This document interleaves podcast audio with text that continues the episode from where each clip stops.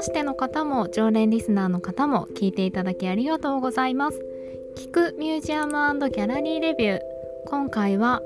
3月に京都と東京で開催されるコンテンポラリーアート現代アートのアートフェアに行ってみませんか？というお話です。ミュージアムにお出かけになるという方はきっととても多いと思うのですがアートギャラリーにもたまに行くけどアートフェアにはあんまり興味ないんだよなっていう方もきっと多いのではないかなと思いますまあ実は私も今このようにアートライターとしてフリーランスで活動しておりますが、ま、10年前とか20代の頃とか本当に全く興味がなかったですねアートフェアは。あのアート作品を買う人が行く場所だと思っていてよく分かってない美術館にたまに当時は忙しすぎてたまにしかもミュージアムに行けないぐらい本当は行きたいけど行けないみたいな時だったのでアートフェアがいつやってるかも知らなかったしどうやったら行けるのかとかどこでやってるのかとか全く分かんってなかったんですよね。なので、まあ、あんまりねあのー、テレビでやっているわけでもないので知らないという方もきっと多いと思うのですが実は3月に予定されています。で毎年実はやっておりますのであのー、自分自身行くようになったらとても面白くてあの作品買わなくても詳しくなくても是非試しにあの無料のスペースもあるのでちょっと寄ってみてほしいなと思うようになったのでここでちょっとご紹介したいなと思ってお話ししております。そう最初に申し上げましたが作品買わなくても全く問題ありません。本当にただふらっと寄るだけで全然大丈夫なので見てみてほしいなと思うんですがそんな途中からこうアートマーケットことをよく見るようになった。私が思うアートフェアの面白さ楽しさ魅力みたいなものをざっくり4つぐらいあるかなと思うんですけどまずは本当にたくさんの作家の方作品あとアートギャラリーを1箇所まあ1箇所っつってもすごい広いんですけどそのスペースで見ることができるっていうのは本当だと、まあ、都内各所銀座とか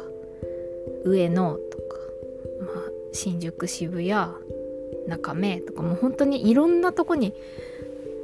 点在してますしそれがまあ関西大阪とか京都とか奈良とか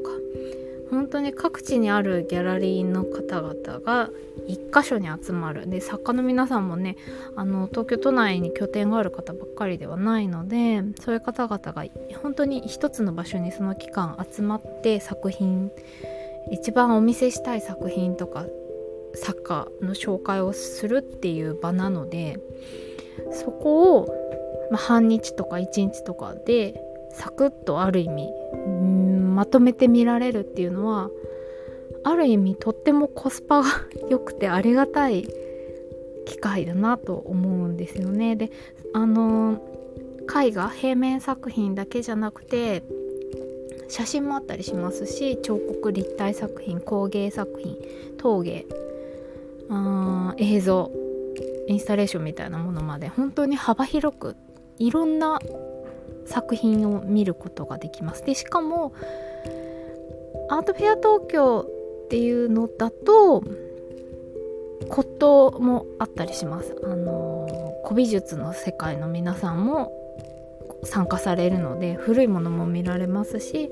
今を生きている現代作家の方の作品も見ることができるっていう意味で本当にありとあらゆるジャンルの作品作家の今を見ることができるんですよね。これって本当にあのー、面白いというか楽しいですしあ自分はこういうものが好きなんだなこういう方が好きなんだなっていうのをこう気づくいいタイミングここまでいろいろこうね、ミュージアムの企画展だともうこれが見たくて見に行くっていうことが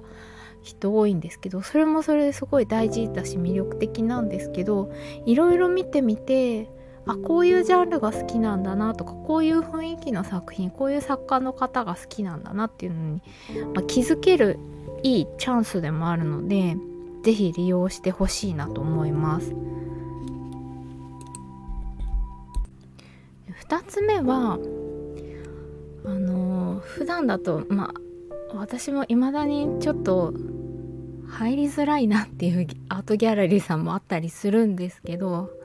そういうちょっとなかなか初心者には入りづらいっていうアートギャラリー例えばビルの4階に入ってるとか路面店のとこばかりじゃないのでそういったところにも気軽に本当にオープンな雰囲気の会場なので気軽に立ち寄ることができますしそこのスタッフの方ギャラリストの方々とか、えーと、美術作家の方々もその場にいらっしゃることが多いので本当にあの気さくにお話しすることができる、まあ、とにかくオープンな雰囲気だっていうのがアートフェアの良さだなと思います。で3つ目はなかなか分かりづらい美術作品アート作品のお値段がとても分かりやすいっていう場所ですね。あとアートギャラリーさんとかだと普段はまあプライスリストというものが存在していてあの分かりやすくこう値札がペタって貼ってあるわけではなくて別別の紙に一覧になっていてお値段とかエディションと呼ばれるようなあの複数点制作されている場合はその点数とかが書かれている資料が紙の資料があったりするんですけどそういうものがまあアートフェアでもそのオープンに置かれてるわけじゃないですがあのお値段分かりどっちかというと分かりやすくなってます。しああこういう価格帯なんだこういう相場なんだっていうのがパッと見で分かりやすくなってるっていうのはあの実際のところ大体おいくらぐらいなんだろうっていうこう素朴な疑問を解消するいいタイミングといいますかチャンスといいますかそういう空間だなと思います。で最後にあのいらっしゃってるお客様の様子を見ているのもこれはこれで結構楽しいんですよね。あの特に東京あでも京都もそうですねあのファミリーでいらっしゃってる方も結構多いですし本当にあの遊びに来る感じでいろんな作品それこそ本当にやっぱりいろいろなテイストジャンルの作品を一度に見られるっていう場所なのでそういう意味でもあのミュージアム限られた企画展よりも本当に多種多様な方がいらっしゃっていてそういう方々を観察するのも 私結構好きなんですよね。まあ私自身も観察されてんだろうなと思いながらいろんなところを見に足を運んでいるんですけどそういう意味でも楽しいなと思います。でデメリットもないわけではなくて一番のハードルになるのはやっぱりチケット代が結構お高いなっていうとこでしょうか？あのそう無料のスペースはもちろんあるんですけど有料のところに入りたいなと思うとえっ、ー、とアートフェア東京とかだとね前売りでも4000円します。であの土日など混む時間帯は基本的にはあの事前予約制で時間帯も限られていてっていうことがあるのでそのひと手間がちょっと面倒だなって思う方もいらっしゃるかなと思いますがまあそうですね。その有料のところは一旦は今回はいいかなと思いながら無料のとこだけ見るでも十分ボリュームがあるので是非寄ってほしいなと思います。あとはやっぱそのさっきも申し上げましたちょっと土日などはものすごい混んでて見見づらいっていうスペースもゼロではないのでちょっとあのー、時間の調整できる方は例えば平日の夜とか。で調整いただくといいかなと思います。アートフェアは京都も東京もおおむね写真撮影が OK なことが多いのでで作品もあの美術館のようにちょっと遠目にガラスケースとかアクリルケースに入って展示っていうよりはあのそのまま展示されてることも多いので見応えは十分ありますしなかなか近くまで寄って見ることが難しい。例えば手に取ったりすることもできるような作品もあるので是非見てほしいなと思います。じゃあちょっと具体的にあの2つのアートフェアの日程などあと場所をここでご紹介します。3月の1日金曜日から3日の日曜日まで開催されるのがアーティストフェア京都京都で行われるアートフェアです。名前にアーティストと入っている通り東京で行われるアートフェアとはちょっと趣旨が違います。アーティストたちが推薦した若手の作家の作品を紹介したりとかあの自ら出たいですって言って応募したアーティストの皆さんが出てるっていう場であのアートギャラリーが出展するのではなくてアーティスト個々のアーティストたちが出展するっていうような、えーと、形式をとっているのがアーティストフェア京都です。あとアーティストフェア京都が始まったのはですね2018年なので今年で6回目嘘。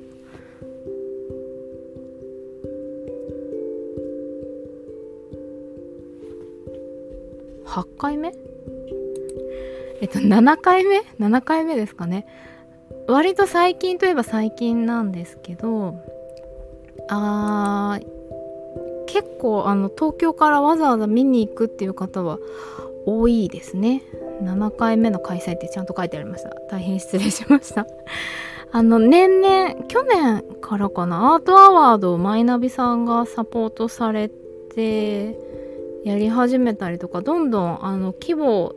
とかが大きくなっているなというまあ私自身そんなにあの何年も通ってるわけではないんですけどやっと昨年がっつり見に行けたって感じかな。なんですけどあの今年も2024年も見に行く予定を組んでおります。で今年2024年のアーティストフェア京都は会場3カ所で開催される予定になっていて京都国立博物館京博ですね国立博物館の、えーと、明治古都館明治古都館っていうのかな？あのちょっと文化財のようなあの趣のある建物の方と京都新聞ビル地下1階。ここはあの以前から展示スペースになってるんですけども京都新聞社さんのビルの地下あの割と薄暗いんですけどすごく広いスペースで昔あの新聞を印刷する大きな印刷機臨転機と呼ばれる機械がずらっと並んでいたスペースを今アートスペース展示スペースにしていてあの昨年だとアンビエント京都をやっていた場所ですね。映像を流していたあのスペースです。であとは清水寺でも展示が予定されています。メインになるのが京都国立博物館と京都新聞ビルでこちらが3月1日から3日までの3日間の開催です。でこちらに、えーと、自分で出たいって言った若手のアーティストの方あとは、えーとアドバイザリーボードというアーティストの皆さんがいらしてその方々が推薦したアーティストの作品が展示されます。でそのアドバイザリーボードの皆様の展覧会という方が清水寺で3月1日からこちら10日の日曜日までさらに1週間長く見ることができるようになっています。でチケットが必要になるのがえっ、ー、と京都国立博物館の方と清水寺の会場の2つです。京都国立博物館の方だと一般の方は2000円大学生は1000円で高校生以下は無料になっております。で清水寺の方は配管料とは別に600円が必要です。なので京都新聞ビルの地下は無料で見ることができます。えっ、ー、と2条の辺りですね。丸太町の駅から地下鉄の駅からすぐの場所になっています。で会期中は確かあのシャトルカーが運行しているはずでこの3つの会場をそのシャトルカー、ま、去年はワゴンタイプのタクシーとかちょっとまあ普段東京で走ってるようなタクシーとかがシャトルカーとして運行されててあの随時それに乗って会場を移動することができるようになってたんですよ。なので多分今年もそういう運行になっているはずなのでえーと、京都の街ちょっとよくわかん地理不安だなという方でもあの会場内ぐるぐる回ることができます。で昨年は、えーと、会場ちょっと違ったんです京都新聞社は同じだったんですが京都文化博物館という3条にある建物とえっ、ー、と帰国亭、えーと、東嘘西本願寺の、えーと、庭園を活用していたんです。が今年は脅迫と清水寺の展示になっております。ちょっとね清水寺が混んでるんじゃないかという懸念事項があるんですけども行くまでも大変だなとちょっと思ったりするんですがまあまああのすごい楽しみたいなと私は思っています。でえーとアーティストフェア京都は作品も変えますしその若手の作家の皆さんのところには大体作家さんご自身がいらっしゃってあの作品のことを質問したりとかいろいろ話すこともできるのであの京都ならではのそのスペースも京都国立博物館も清水寺も本当にあの普段まあ、観光のスポットですよね。本当に空間として魅力的な場で現代作家の方々の作品が並んでいるというその空間そのものも楽しいですし京都といえばまあ私は見に行くタイミングで、えーと、京セラ美術館で開催されてる村上隆さんの企画展もできれば見たいなと思ってますしあの道路挟んで向かいにある京都国立近代美術館で開催中のファイバーアートの企画展も一緒に見たいなと思っています。でここに限らずあのアーティストフェア京都の会期中はサテライト会場というものがいくつか設けられていて、えーと、公式で連動するようなギャラリー的なイベント展示もいくつか開催されますあの昨年オープンした高島屋さんの中の蔦屋書店でも、えー、作品の展示がありますしここは夜8時まで開いているので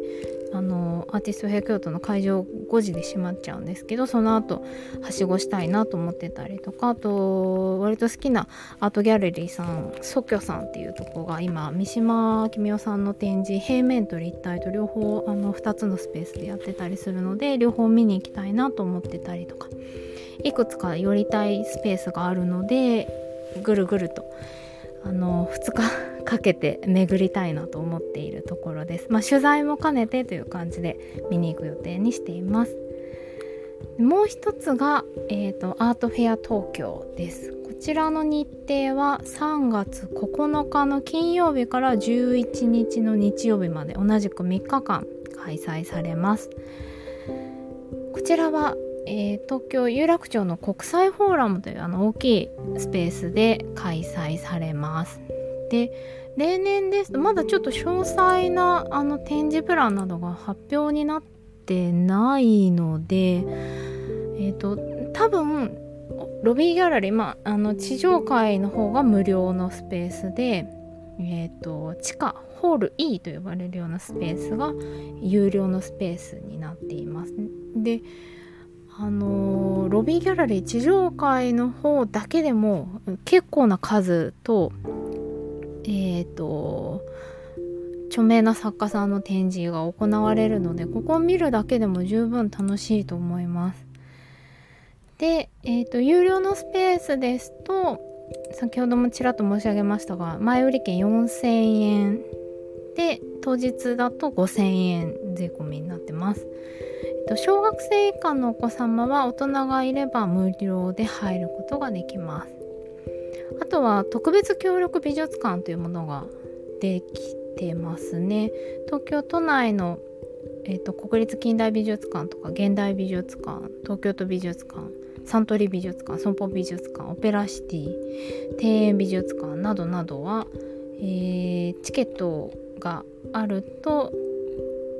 割引だったり無料で見られたりみたいなことがありますので是非チェックしてみてほしいです。東京アートフェア東京は、えー、アーティストフェア京都と違って本当に都内各地あと関西のギャラリーさんがそれぞれブーススペースを設けてそこにご紹介したい作家さんの新作であったり、えーと過去作だったりあの個展になってることもあれば所属アーティストの方のグループ展になってることもあってまあそれぞれ本当に多種多様な作品展示を見ることができます。で合わせて骨董古美術の、えー、お店のスペースもあります。あの本来だと美術館でガラスケースに入っているようなもうびっくりするような作品が一応お値段がついて販売されている状況になっていて結構近くまで見ることもできます。相当あのいつも展示スペース素敵な雰囲気で作り込まれている方々ギャラリーさんが本当に多いのでできればあの4000円のチケットで入っていただける方が楽しめるかなと。そしてあのいつも半日とか 私は1日がかりで結構回りますねくたくたになるぐらい本当にあの数も展示されてる作品の数ギャラリーのブースの数も本当に多いので、あのー、何日かに分けてみるっていう方がもしかしたらおすすめかもしれません。でアートフェア東京においても、えーと隣接する日比谷とか有楽町エリアでも連動するようなアートイベントの企画があったり、えーと、ちょっと離れた内幸町という電車で三田線で2駅ぐらいかなのところの近くにある奥路寺という日比谷奥路寺というスペースでもアートフェアをやっていたりとか都内にあるギャラリーさんではちょっとこのタイミングに合わせて特にご紹介したい作家の個展をやったりグループ展をやったりみたいな企画も動いていたりするのでぜひ合わせて見てみていろいろ、あのー、SNS などでチェックしてみてもらえるといいなと思っています。いやいやいやアーティストフェア京都もアートフェア東京もまあどちらももうこれが来るとああもう春だな3月だなっていうすごい実感が湧きますね。どちらも本当に面白いのでぜひ物は試しに一度足を運んでみてください。ということでこの音声配信聞くミュージアムギャラリーレビューは私フリーランスで普段アートやカルチャーのライターインタビュアーなどをしておりますナオミがさまざまなミュージアムアートギャラリー展示などなどを見に行ったり取材したりインタビューしたりみたいなことをえーと、ノートというブログサービスや Time Out 東京というウェブメディアなどで記事を書いているんですがそこに書ききれないさまざまなお話を、えー、取って出しの編集なしで喋ってお届けしている音声コンテンツです。気軽に聞き流していただいてちょっとでもまあアートとかカルチャーの興味を持っていただくきっかけになったらいいなと思って続けております。ぜひまたお耳にかかれるのを楽しみにしております。聞いていただけると嬉しいです。今回もそして聞いていただきありがとうございました。